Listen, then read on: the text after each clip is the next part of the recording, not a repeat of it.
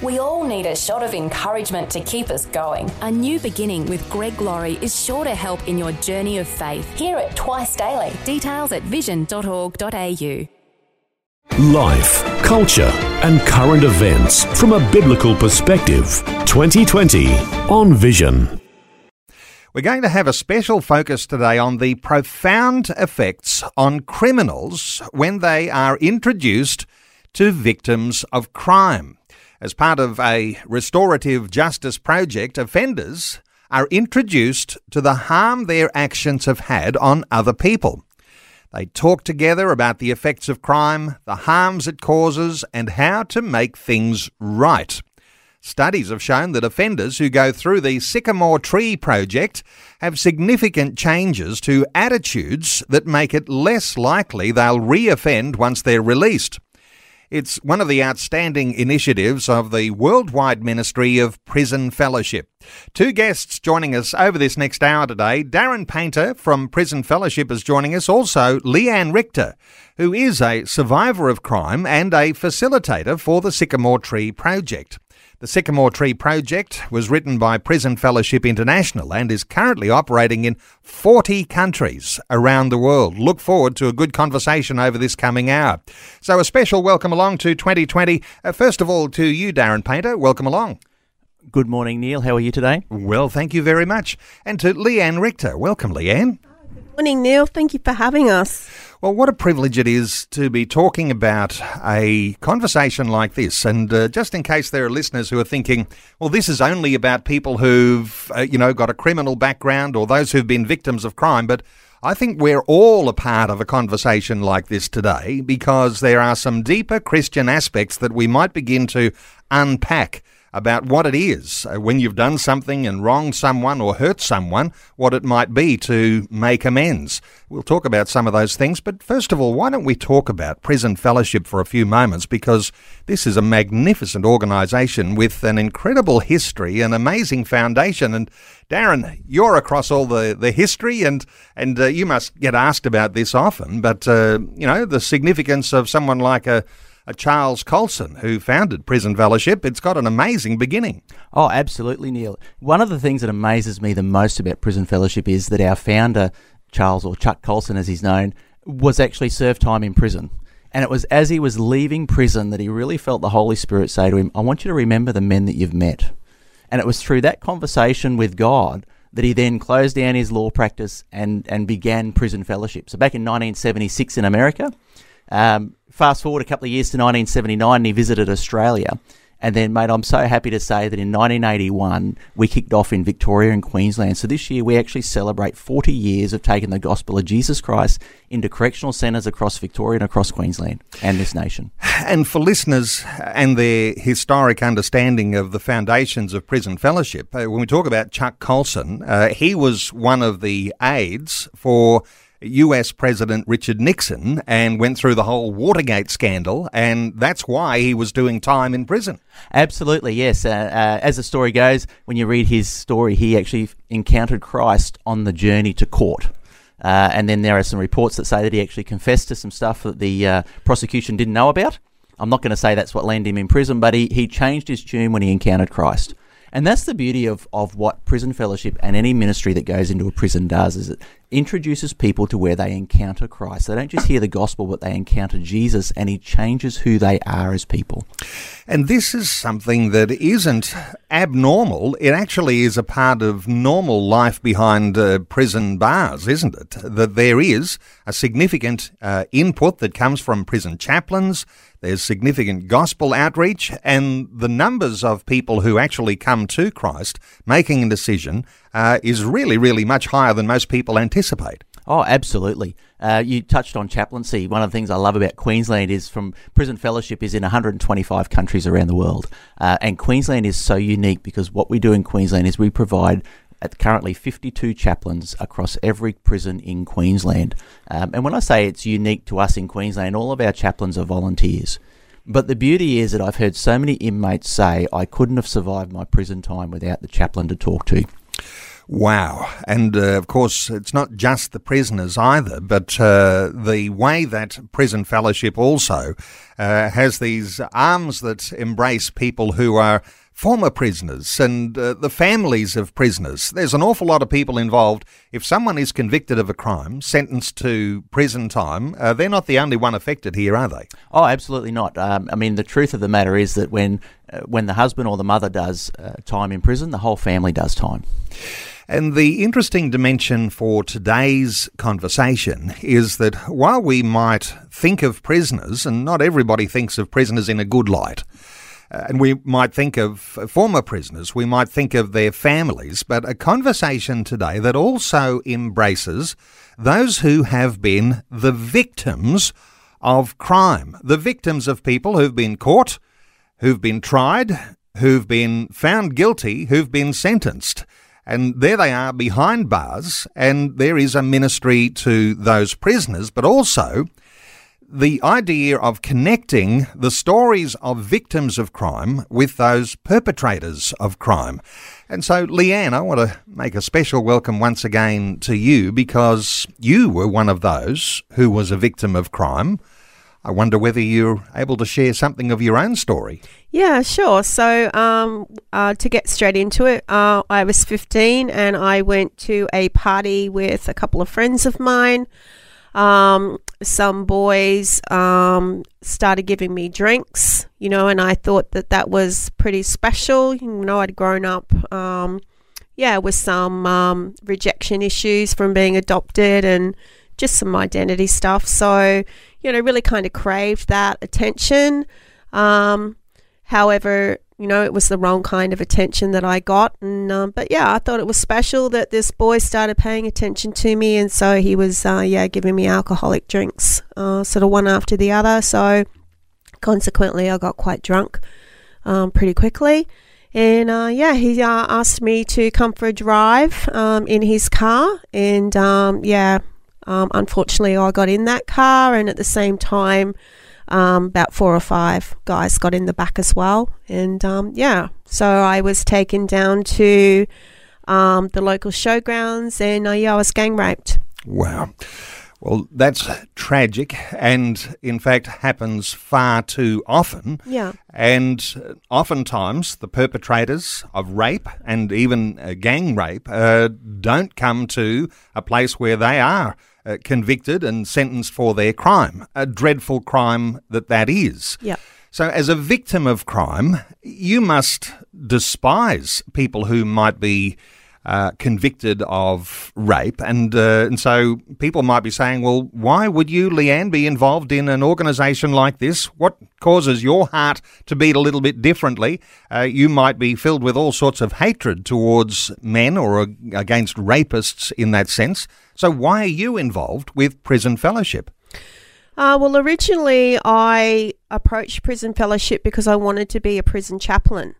And, uh, you know, I got saved at the age of 35 um, and I had a radical salvation with Jesus. So um, I really wanted to to help, you know, and um, they didn't have an opening, but they actually talked to me about this Sycamore Tree project and said, you know, you, you would be a great candidate um, to go in and be a part of this and, and, you know, share your story. So I kind of thought, well, I felt the Holy Spirit, you know, really nudge me and, and, and call me on this one. So I thought, well, you know, this would be a, a good opportunity. And I'd not shared my story um, with anyone before. You know, it was a real sense of shame and, um, yeah, just um, some really bad feelings that went with it. So I just remember going in the first time, you know, with a, a group of other people and and we sat around in this circle in prison with with inmates and you know, everybody's uh, crime victims are given an opportunity to share their story because, you know, so often we see that that's not the case. Um, you know, in the court system, you don't hear the stories of crime victims. So being in there and being able to share uh, what happened to me was an incredibly powerful encounter. It was actually for me, it was a bit like opening a bit of a Pandora's box because it was something that I had, you know, kept suppressed for so many years.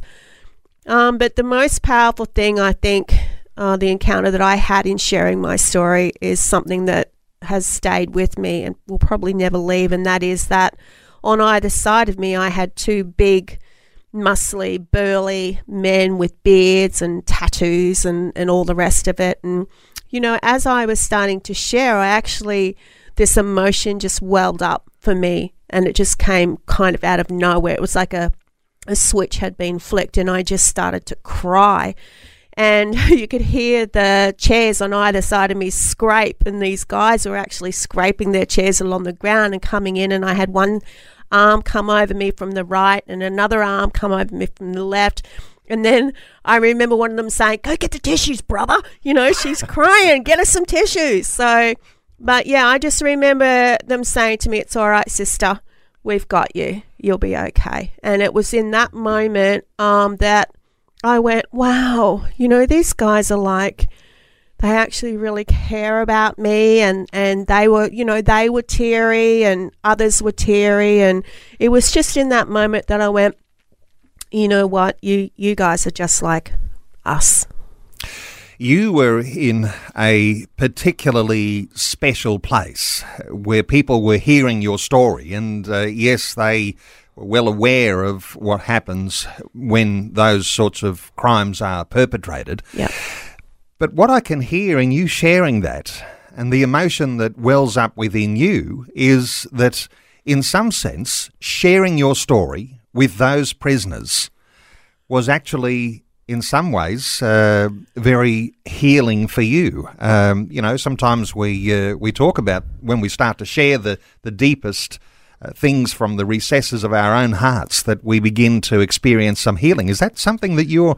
That's what I can hear when you when you tell your story. Is that, that did that happen for you? Oh, that is so true. It was actually the catalyst to me um, going and getting some professional help. You know, after that, you know, I realised that there were deep things that that needed to be healed, and so um, you know, I went into, I actually had Elijah House ministry, um, you know, prayer ministry and therapy for um, a number of years, probably week after week, because as we know, God is, you know, with your healing, it's like an onion, you know, He peels back the layers. But definitely that experience in there and sharing what had happened to me, actually being able to give a voice to those things that happened to me was definitely a catalyst to go, okay, um, let's get some healing done. And so, um, yeah, it was monumental. I'll always look back at that moment and know that was the moment that God used to go, okay.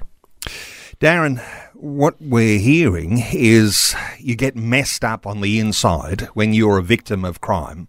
All sorts of things need to be unravelled and somehow or other put back together in a way that makes you a whole person again what's happening in the life of the prisoner, too, no doubt. They're coming from backgrounds that have messed up a whole lot of things and need a whole lot of unravelling. So, this Sycamore Tree project, this sort of puts two messed up people together, and out of that's coming something beautiful. Absolutely, Neil. I was just, as Leanne was sharing, I was thinking about another survivor of crime story that we've got on our website, Sycamore Voices. Uh, her name was Michelle, and she was asked a question, and the question was, "What did you expect to see when you went into prison?" And and she basically said, "I expected to meet the the scum of the earth." And then she was asked another question, "What did you find?" And her answer was, "I found people just like me, victims of crime." Mm. And that's really, in essence, I did seven years of chaplaincy, and I met so many men that were themselves victims of crime. See, we all deal with emotional pain and suffering differently. Some of us break out and we go and commit crimes.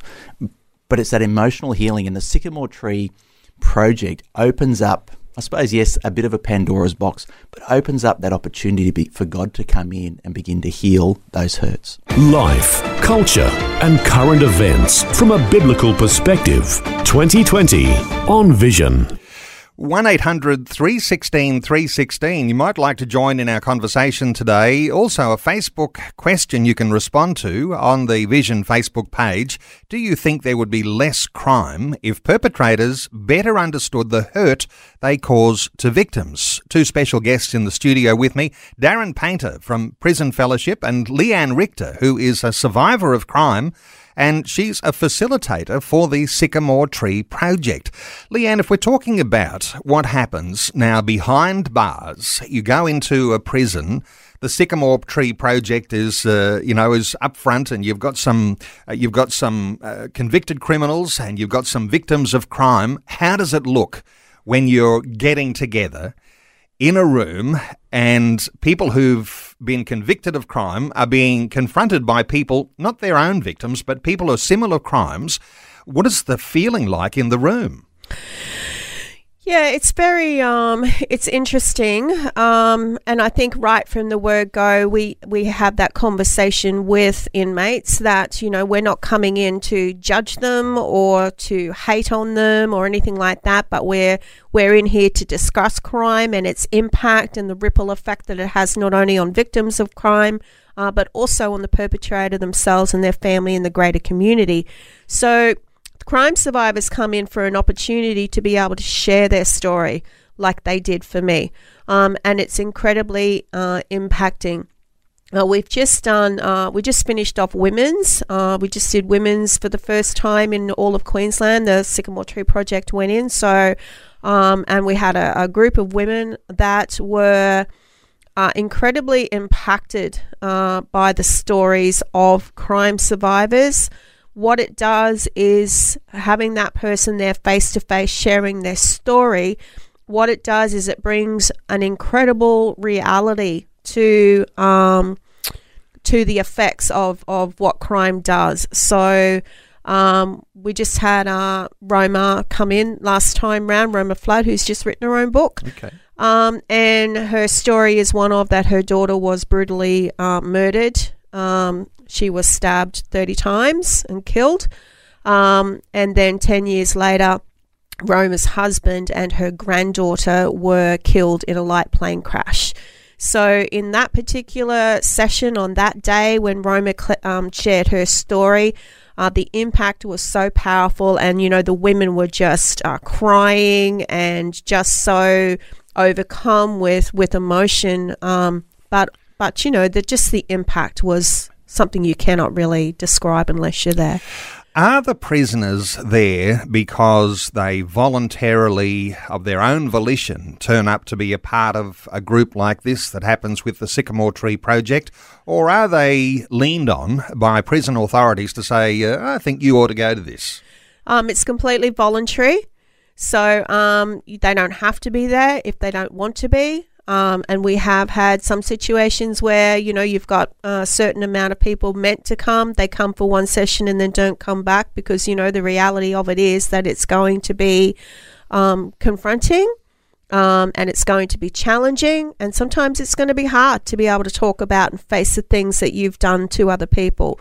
Um, however, um, we found this time round, I was really super proud of the inmates in that the number who who came from second week on came every week and they faced every session and every session you dug a little deeper you explored crime and its impact things like the ripple effect um, and you just saw time and time again that uh, they were getting it like there were moments you know moments of revelation you know like we have revelation with the holy spirit um, for some of them who weren't yet Christians, um, there's those definite moments where they go, oh, you can see the penny drop. Um, and it's just you know when when that happens you know that you're onto something big because that's what really drives home makes an impact and brings about change the prisoners are there of their own volition which means they're the ones who are warmed to the idea that there might be something more that they ought to understand. It's a little bit like Zacchaeus climbing the tree, isn't it? Uh, the sycamore tree, and that's what it's all about because no doubt there are people in prison behind bars who are very hardened, remorseless. Uh, even, I think it's the terminology, even psychopathic in the way that they have no emotion uh, for anyone, uh, let alone victims of a crime that they might have committed. And uh, so, no doubt, those are the ones they're probably not turning up. So, you're not actually going to be talking to those, but it's those who have a softened appreciation that there may be something more. I don't like my circumstance. The idea I don't like who I am, maybe that can change. That's the sort of person you're talking to. Yeah, um, and in, but in saying that too, you know, uh, when I it in men's, you know, we did have those guys who came in um, who sat there with their arms folded and were very hardened to the whole process. Um, however, what you find is over the course of the pro- program, those walls start to come down because you know you're once they understand it's not them against us, it's not you against me, it's more of a coming together and an understanding, the walls start to come down. And I've seen men who were very hardened um, at the first session and the second session with arms folded, weeping by the fourth and fifth session as the revelation of what um, they've done has ha- what has happened to them, but also an understanding that in most cases it's connected to their upbringing or what's happened to them in their past. Once they understand that, it's like it's like that box just opens and there's a weeping and there's a breaking down. It's the most humbling, honoring thing to be a part of, to see that and, and to be able to, you know, be used, I think, by God in that way to bring about change and healing. Darren, this is what happens with prison chaplaincy, isn't it? Because the chaplain isn't someone who's from the government. Uh, in fact, you're representing Christ when you're there standing before the prisoners. And when you're in those conversations, it, as you said, it's not a judgmental thing that you are there for. You're there to help. And that's the heart of the prison chaplain. Absolutely. Um, one of the things I love about this particular program and chaplaincy itself is that you don't go in there and you don't only speak to those that have a faith in Christ. This program is open to those that don't have a faith in Christ. It's not a faith promoting program, it's faith based. It's based on the story of Jesus and Zacchaeus, and we talk about that. But you do not have to be a Christian to be involved in the program. And it's a great opportunity for those that may have never heard about the gospel to hear about this fellow Jesus and what took place between him and Zacchaeus. But if you don't mind, I just wanted to unpack something a little bit more. Leanne's mentioned a couple of times the ripple effect. One of the things that I find in life itself is a lot of us do not understand the ripple effect. So, week two of the program, you get like a bucket of water and drop a, a rock in and watch the ripples. Then they sit down with their workbook and they've got a whole heap of circles, and the, and the inmates are asked to talk about and, and name who has been affected by their crime. And you end up with inmates that, that can't even think of anyone other than their victim. And yet, when we look at society, we go, everyone's been impacted. And you sort of think, oh, that's fine for the prisoner to think about the ripple effect. But what about you and I? What about everyday life? What ripple effect is there when I wake up or I kick my toe in the morning and so I'm in pain and then I go out and my wife asks me something really nice, but I go and say something really cranky to her because I'm in pain? Like there's a ripple effect in every area of life that we don't take that time to unpack. And that's what I love about the Sycamore Tree Project is it's the opportunity to really look at who has my crime really affected? You know, like you've got to say to prisoners, you've got children, haven't you? Uh, yeah. Aren't they affected? You're in prison? Well, never thought about that, Darren. These are the questions that chaplains as well as program facilitators get to ask. And of course, if we include all of ourselves in there, uh, taxpayer dollars paid for that prison to be there, and uh, the justice system is something that has come to us in Australia from Christian roots that we inherited from the British in colonisation. So, this wonderful justice system that we have, uh, that there is justice, and of course, that in itself uh, comes from a godly foundation. The idea that people are victims of crime and uh, crossing the mind for the first time for some, it's like switching the light on, Leanne. Yeah, correct. That's right.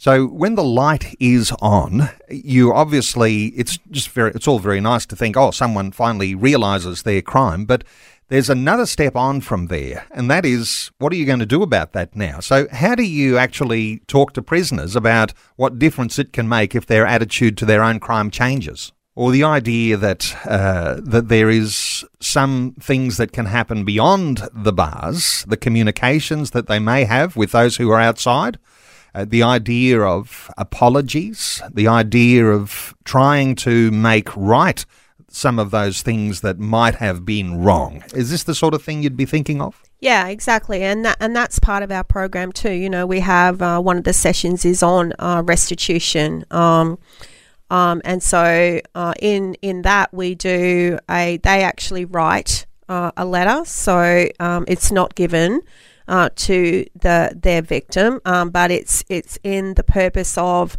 being able to think about, you know, what they've done, how it's affected them, um, how um, it's impacted their families, and then from what they've learned through the program, um, giving them the tools um, to understand what they can do in order to make things right. So. Uh, one of the things that they, they do, and we presented at graduation to the uh, prison director, um, and he comes in on the last day on graduation day, and they have the uh, they all read their letters out, which is what we've just done. Um, so uh, the letters are full of understanding uh, why they've done the things they've done, um, you know, how they can um, take responsibility for themselves, um, ask for forgiveness, and be able to take their lives into a different direction. So, in, in that thinking about crime and getting them to the point where they have empathy um, for what they've done. Um, really is the goal in all of this to understand that ripple effect so that when they get out, um, you know, if there's that, you know, those thoughts of committing crime again, hopefully the Sycamore Tree Project has provided them with that opportunity to understand completely and give them, you know, um, the ability to not reoffend again. Darren Painter, if we talk about the fact that it works and there are opportunities for people to be involved here, I mean, this is pretty significant. Let's not wait till the end of the conversation. Let's talk about this now because people listening to us and hearing Leanne's story and recognizing that, yes, I've been a victim of crime and it's, it's holding me back in all sorts of ways, people can actually participate in this in prisons all around Australia. Absolutely. So the Sycamore Tree Project, our goal is to get that. I mean, our goal would be to have it in every prison in the country. It's well known for a project that actually works. It's a program that makes people face their crime, face what they've done, and face who they are as people. Um, but to be involved in it, there's so many opportunities. I mean, if you're a survivor of crime yourself, you can share your story. You can come along and be just like Leanne and encounter that amazing thing that took place where it was a catalyst to see her healing. If you haven't received a full healing from your crime, maybe this is an opportunity for you. Maybe it's an opportunity for you to be a facilitator. You might be sitting back going, wow, how awesome would that be to take the gospel into the prison in a unique way and sit down with survivors of crime along with the, the perpetrators of crime and then at the same time, you might go, wow, this is so impacting, Darren. I just love what you guys are doing, but there's no way I can do that. I work full time or I don't, don't live anywhere near a prison. You can f- help us fund it. The biggest issue that we have is funding the Sycamore Tree Project into prisons. Everything in this day and age takes money. And I know you'd like to extend the number of prisons around Australia that have the Sycamore Tree Project functioning. And uh, let me just point listeners, uh, even at this point, to sycamorevoices.org. S Y C A M O R E, voices.org, uh, all about survivors of crime. You'll find out about the sorts of things we're talking about today here on 2020. You know, as we talk about uh, the uh, victims of crime, the perpetrators of crime, there's lots of stories. Uh, there's one of a lady who was a bank teller. Uh, who was robbed twice, gun to her head. Uh, give us an insight into this story. Yeah, pretty amazing when you think about it. So, one of our survivors of crime on the Sycamore Voices is Melissa, and uh, her story was that back in 2000, she was went to work one morning, just went to work. You know, bloke walks in, puts a gun to her head, says, "Give me all your money." As you can imagine, how shocking and how fearful would you be in that situation?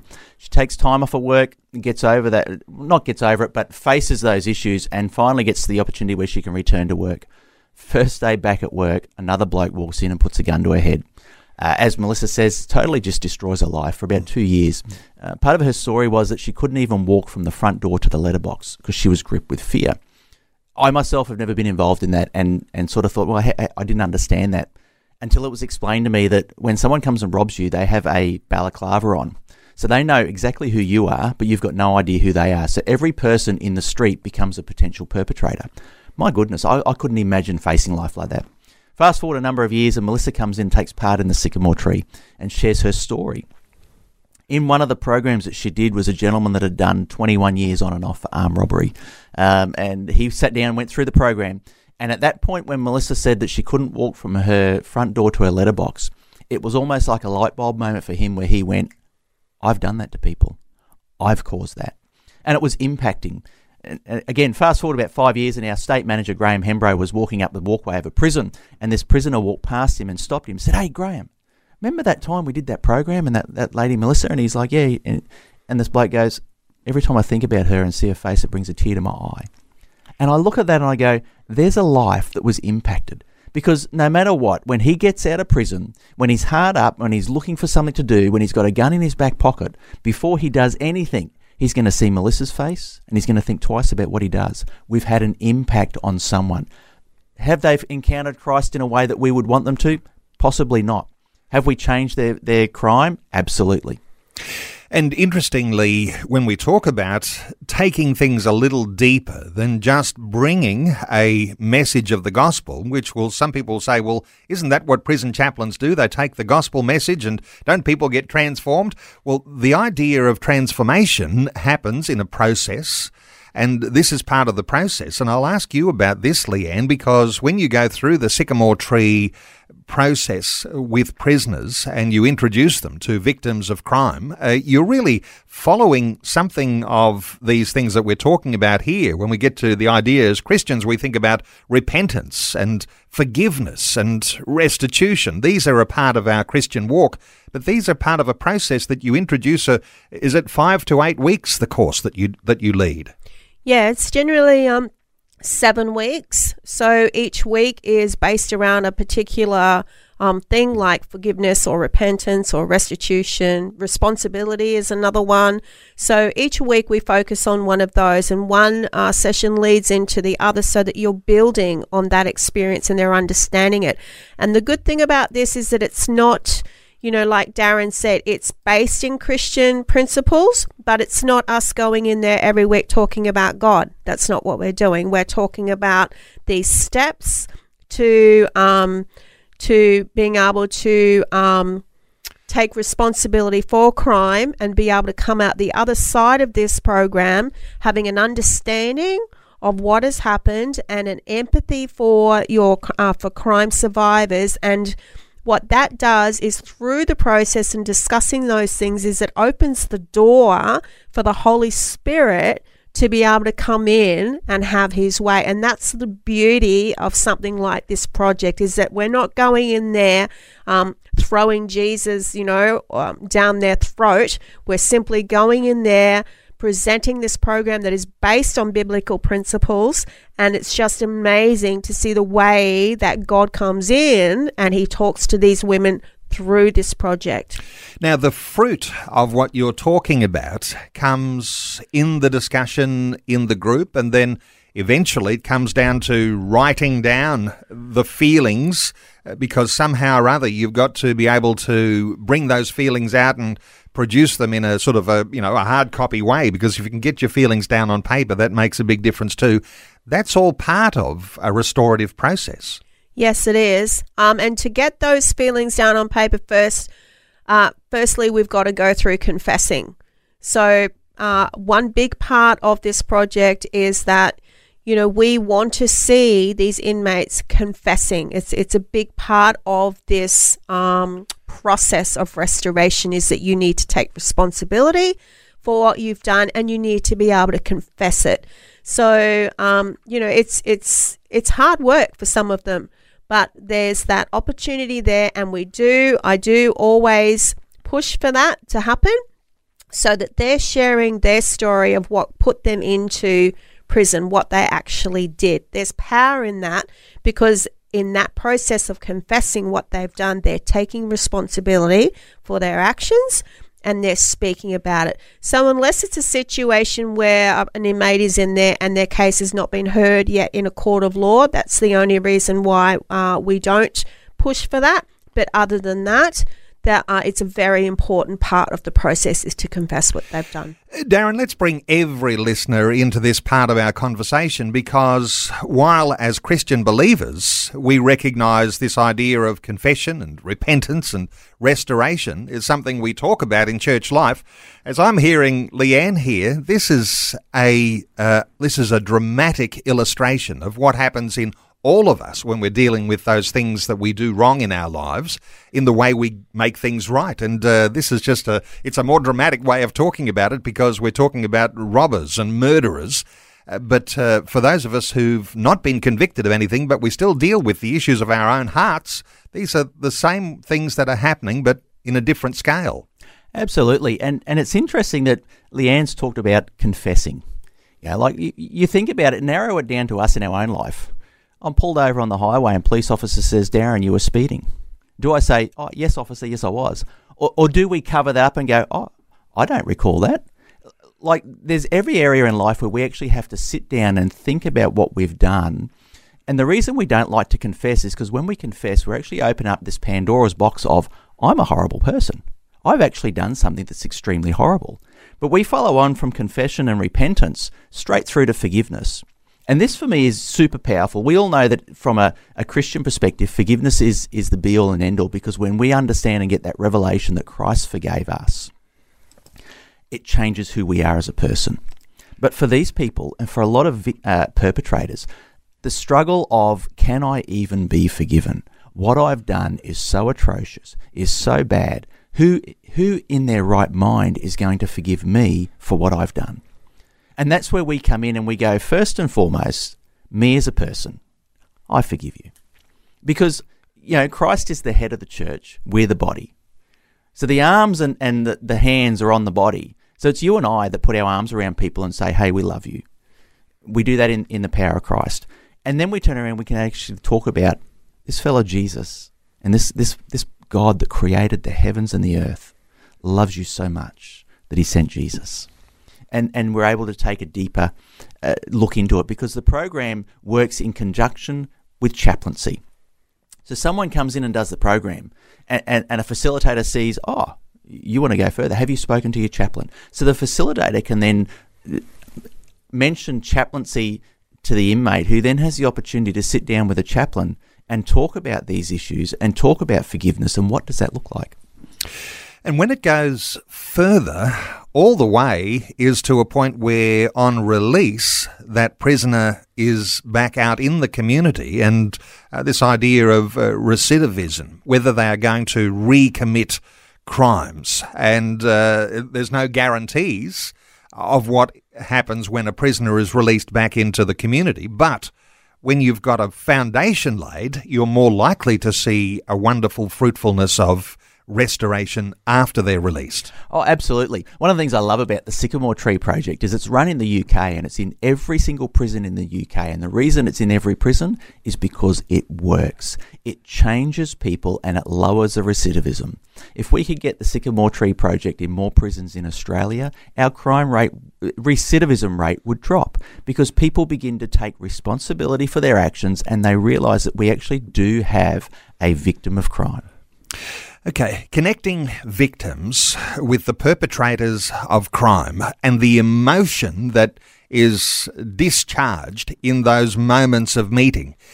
How many times do these prisoners need to be exposed to this? I mean, do you find that there are people coming back for, uh, oh, I enjoyed that the, the first time, I might come back a second time? Is it, I mean, if you're in, if you're in prison for year on end, uh, you might be coming back again. Is this something you're seeing, Leanne? Yeah, uh, yes, and it's actually what's really interesting is this time round, after having done it in women's in Queensland for the first time, um, is there out of the um, five that graduated, there were three of them that asked to be able to do the program again. And one in particular, uh, in her letter and speaking to the director of, of prisons, um, said to him that she had done so many programs in prison, yet the Sycamore Tree Project was the only one that was seemed to open her eyes and really give her something that she needed. When we talk about funding for this, some people will say, well, if this is so successful, why isn't the government funding it? Well, uh, the government's not funding it because this is something we take responsibility for as Christian believers. And a magnificent organisation like Prison Fellowship deserves for Christian believers to be supporting it in a significant way. What sort of dollars w- would we be talking about, Darren, that you need to actually expand this into some other prison contexts? Oh, look, you know, from an individual person, you could support us by saying, you know what, for $15 a month, I want to help get this project into prison. You might turn around and go, you know what, I've actually got quite a bit of, bit of money, and, and go, you know, for a $1,000 donation, this is actually going to help get the program into prisons. This is going to help get volunteer facilitators, help get the materials needed to run this program inside a prison. It, it's, it's a case of, it, to be honest, money's endless. It, it, makes the world go around. The more that people can d- donate to us, the more that we can get the project running in a prison. Uh, let me reflect on uh, just a few thoughts that listeners have responded to on our question today, our Facebook question. Uh, the question today asks Do you think there would be less crime if perpetrators better understood the hurt they cause to victims? Judy says there's a small chance that some of these people do a turnaround. It mostly depends on the support and rehab. Then there's the upbringing that they have had. Uh, you're fighting against an awful lot of forces here. Leanne, uh, what are your thoughts for someone like Judy who's suggesting that, uh, you know, it all depends on the circumstances? Yeah, I want to actually touch on uh, her comment about depending on the upbringing. Um, and that's uh, that's a like that's not written in the program yet. It's one of the most powerful things that comes out of it is that in that session where the ripple effect is done, and I've had this just this time around with one woman who came away from this program going out of all the sessions that ripple effect has just like it's gone bang between my eyes and I understand that the things that have happened to me in my life growing up have led to me and my crimes. And it's also uh, affected her family in the way that her, you know, one of her children is kind of starting to walk along the same path. So when there's an understanding um, of why you've done the things you've done, and you can look back at your past and see that the ripple effect has gone back uh, through your past. You know, let's say, for example, an abusive father, you know, an absent father, or or a crime that's happened to those people, you know, as a young person or as a teenager, how that all plays a role in leading them to, or can play a role in leading them to doing what they're doing. There's another comment from Majin, who, remember the question says, Do you think there would be less crime if perpetrators better understood the hurt they cause to victims? Majin says, No because unfortunately the people who choose to do these actions don't care about other people. They are only thinking about themselves. We all know our actions impact other people. When someone steals a phone, they don't think about how hard that person worked for the phone or what memories are on it etc. They are only thinking about getting the phone. And uh, I think we sort of covered some of that a little bit earlier on. And yes, there are going to be people, people who are hardened, but those are not hardened, they are responsive. Yeah, I want. Yeah, I just uh, I just want to address that in that, um, um, you know, they are. This is not an easy program for these inmates to do. Let's let's get that straight from the word go. You know, it's confrontational. It's in your face at times, yet it's done with a balance of grace and truth. But it doesn't shy away from the fact that what they've done is wrong and they must take responsibility and they need to understand how they have hurt other people and the impact that that has made it other people. So I just want to address that question in in that saying that it is through this program and it is through the truth and it is through taking responsibility that these uh, perpetrators have those moments. Those moments are so critical where they get that revelation that harm that they have caused to other people um, is incredible. And that is what makes the impact in these people so that they're then able to see it from a different perspective and get an understanding of it. And then so when they do get out, we we've seen it and we've it's been proven that it works time and time again that they have that heart change, that that revelation in there where things change for them and they get a different perspective and an understanding that when they get out, things are to be done differently. If you have a blanket no as an answer to that question, do you think there'd be less crime if perpetrators better understood the hurt they cause to people? If you said no, absolutely not, uh, no, no compromise on that, uh, you're not going to believe that anything can happen. But there is this element where if there is a, a door open, if there is an opportunity to be the hands and feet of Christ to the prisoner and to have a goal on that idea of uh, confession and repentance, Yep. restitution and restoration. Lillian says, because God has given us a second, third, fourth, fifth chance, then I would like to think that these people deserve it too. It's fear that makes us say no. It's not the love of God in us that says no. Yes, yes, correct. And I also want to add in there, um, I'd like to say to the listeners, if you think about a time in your life where, in the heat of the moment, you could have done something, um, you know, pretty bad. Like, let's, in the heat of a, a very bad argument with someone, a very heated argument, and we see this time and time and time again. People, a lot of people who are in prison are in there because they've done something in the heat of the moment where they feel they've been backed into a corner. Um, it could have been by, um, a, you know, an abusive spouse or whatever. You know, it's gotten out of hand. They've picked up a knife, and you know, like, I just want to challenge, you know, listeners, have a think about that to times in your life where you could have done something in the heat of the moment that's landed you in jail. And that is what we're seeing is that a lot of people in here uh, have come from being crime victims and have acted on that and have landed themselves in jail. And it's in jail where uh, we can really get to them and present them with the truth of this restorative justice program that does make a difference. It is a wonderful program, and the fact that it's in 40 countries means that it works.